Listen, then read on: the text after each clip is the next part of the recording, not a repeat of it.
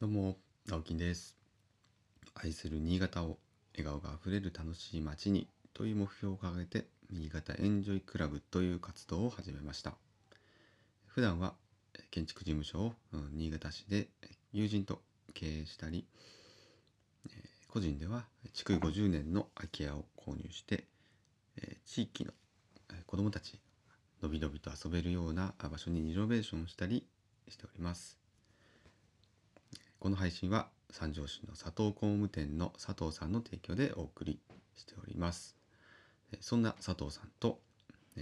ーエスネルデザインの村松さんと3人で対談した音声を収録しまして、えそれを特別配信という形で第3回にまで分けて、え配信しております。まだお聞きではない方は、ぜひですね、え私の放送を聞くよりも先にそちらお聞きください。はい。えーそして、えー今日できるかな？あの有料配信という形で、その対談のですね、えー、全てを、はい、もうノーカット、ノー編集で、えーお渡ししますというものをですね、あの1000円で販売をしてみようかと思っておりますので、はい、こちら、えー多分今日、今日か明日か、はい、お知らせできると思います。えー多分ベースで、ベースというあのインターネットの、まあ、EC サイトというね、販売サイトで、えー出品をしますので、またリンクなどお知らせをさせていただきます。一応ですね、あのまあ、ずっとというよりは、えー 5, 月5月いっぱいですね、今日多分、えっと、15日ですか。かちょうど半月、まあ、2週間ぐらい一応販売期間ということで、えー一旦あの、まあ、限定、えー限定販売ということでやってみようかなと思いますので、はい、もしですねあの全て余さず聞いてみたいという方が、ね、いらっしゃいましたら是非ご購入してみてください。であのそのご購入いただいた全ての売り上げはですね、えー私が今やっている空き家を子どもの遊び場にあのリノベーションしているんですが、えーそれ寺尾の空き家という名前でプロジェクトを進めてるんですけどもそちらの活動資金として全額使わせていただきますのでどうぞよろしくお願いいたします。えー昨日ですね、えーちょっと朝もお話ししたんですけどその寺尾の空き家に関してですね、えーまあ、ちょっとあのご縁をいただきまして、うんあのまあ、お名前は出してもいいということだったんですけど新潟経済新聞さんですねインターネット上のその、まあ、メディアなんですけれどもそちらの方からですねぜひあの取材をさせてくださいということで昨日の夕方あの、まあ、初めてですねそういう取材って私多分受けたことなないんじゃないかなこれまでも。うんと思うんですけどちょっと寺尾の空き家についてこれまでの経緯だったりとかあまああのそうですね。どんな思いでやってるのかとか、うん、そんなことをちょっと取材をしていただきました。早ければまあ来週にはですね記事になるということなので、えー私もすごく楽しみにしています。もしあのそういうまたねあの公開されましたという情報があれば、えーお知らせさせてもらいたいと思いますのでそちらもぜひ、えーお楽しみにというところでですね、えー今日はあのすごく暖かくなるみたいですね。26度まで新潟上がるみたいです、はい、今日土曜日で、まあ、お休みなのでね、えー家族であの潮干狩りに行ってみようかって言って10時ぐらいに、うん、あの干潮になるんですよ。潮がこう引くんですよね。なんであの巻き漁港になったりで、えーちょっとこうあの貝がね取れる場所があるんですよね。ただあの絶対取れるかどうかってわからないんですけどまあ行ってみていればいいなぐらいの気持ちではい。なんか毎年そうやって貝ちょっとどっか取り行ったりとかあのわかめ取ったり海藻取ったりできる場所もまた別のところであるんですけどそういうのあの義理のねお兄さんにいろいろ教えてもらってなんかこう新潟の海もねそういう遊びというかこう採取してで食べてっていうのができるんだなと、うん、あの初めて知ったんですけど最近はそんなこう季節のなんかこう海の遊びみたいのも家族でやったりしてます。楽しみです。撮れたらいいなですよね。はい。で今日はですねそうだなあのちょっと最近こう見てですねあもうそんなに経ったのかと思ったんですけど、えー、バイタというですね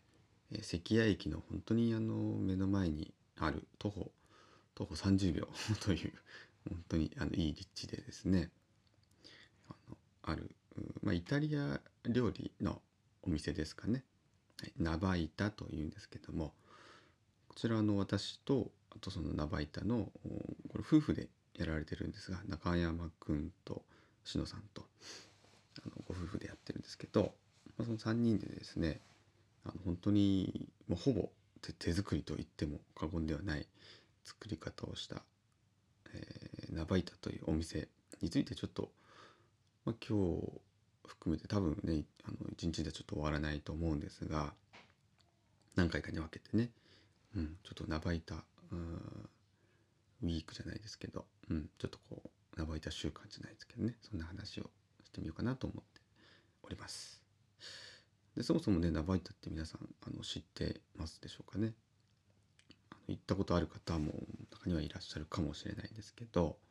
まあ、昨日も私あの行ってきたんですねちょっとあの中の改装というか、うん、少しあの工事をしたいということで打ち合わせに行ってきたんですけど、まあ、あのお昼前に行ってですねで打ち合わせ終わった後はいつもあの「今日ランチできますか?」ということでその後ランチをして帰るんですけど 昨日もねあの美味しいパスタとパスタを頂いて帰ってきました。その打ち合わせに、えー、打ち合わせという名目でですねまあ食べに行けるというのがあの嬉しいんですけど いや本当にね美味しいんですよ。これはお世辞抜きであの本当に美味しいなと思っていて昨日はねホタルイカと